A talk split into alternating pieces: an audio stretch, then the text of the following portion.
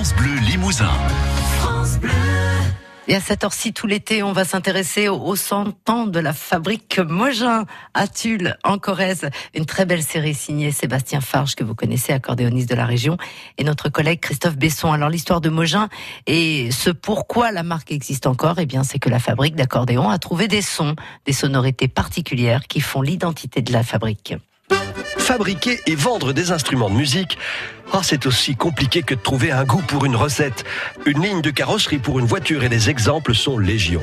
Ah, sans oublier la pratique. René Lachaise est resté à la tête de l'entreprise pendant 32 ans et des évolutions il en a connu. Alors, il y a d'abord l'évolution obligatoire de la fabrication. Euh, un des problèmes majeurs de l'accordéon, c'est un peu de la faute aux accordéonistes. Quelle idée de jouer debout? Quelle idée de jouer debout? Bon, bah, ils jouent pas tous debout, ça dépend quoi. Oh, oh, euh, ah bon, en concert, d'accord, classique, je veux bien, mais la, la, les accordéonistes seront joués debout. Et donc, euh, évidemment, les instruments de l'époque, 14-15 kilos, euh, hein, bon. Donc, là où il y avait de l'acier, on a mis du dural. Et ça oblige de repenser les formes, parce que l'acier a une résistance, le dural, il n'a pas la même. Donc, il a fallu faire évoluer énormément euh, les éléments en fonction du matériau. Mais à partir du moment où vous modifiez un clavier pour l'insérer dans une carrosserie, ça vous oblige à repenser la manière de le mettre dedans.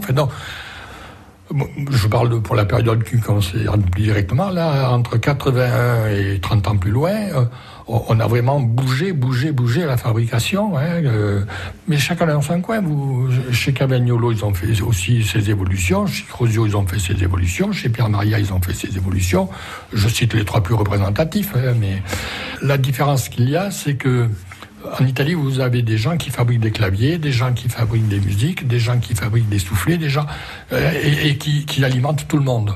Hein, donc après, chacun les adapte à son problème.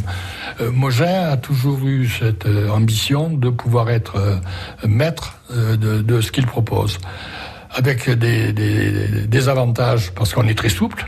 Avec des inconvénients parce qu'au niveau du prix de revient, c'est pas l'idéal. C'est pas pareil. Tout, absolument tout est fabriqué donc à Tulle.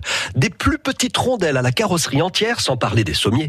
La fabrication d'un instrument à Tulle dure au minimum deux mois.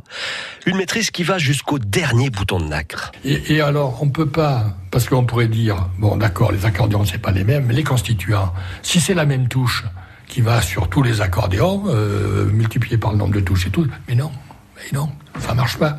Parce qu'il y a une ergonomie pour le son, parce que les, les, les sommiers, la musique, là, vous les mettez dans une caisse d'une certaine largeur, vous les mettez dans une autre largeur. Alors au niveau de la géométrie, ça peut être intéressant, mais au niveau du son, ça va fonctionner. Vous voyez, c'est des expériences, c'est des observations, et c'est des petites choses. Ça s'accumule dans une entreprise. Il y a un vécu dans une entreprise, il y a une histoire, il y a, il y a des recettes qu'il faut savoir euh, ne pas oublier. René Lachaise a dirigé la fabrique Mogin de 1981 à 2013. Et voilà une très belle série sur les 100 ans de la fabrique Mogin à Tulle en Corrèze qu'on va vous proposer tout cet été sur France Bleu Limousin. Euh, vous l'écouterez à cette heure-ci euh, le midi et puis le soir également si vous avez envie de l'écouter, c'est à 17h45 et vous pouvez réécouter tous les épisodes sur notre site internet francebleulimousin.fr. France Bleu Limousin.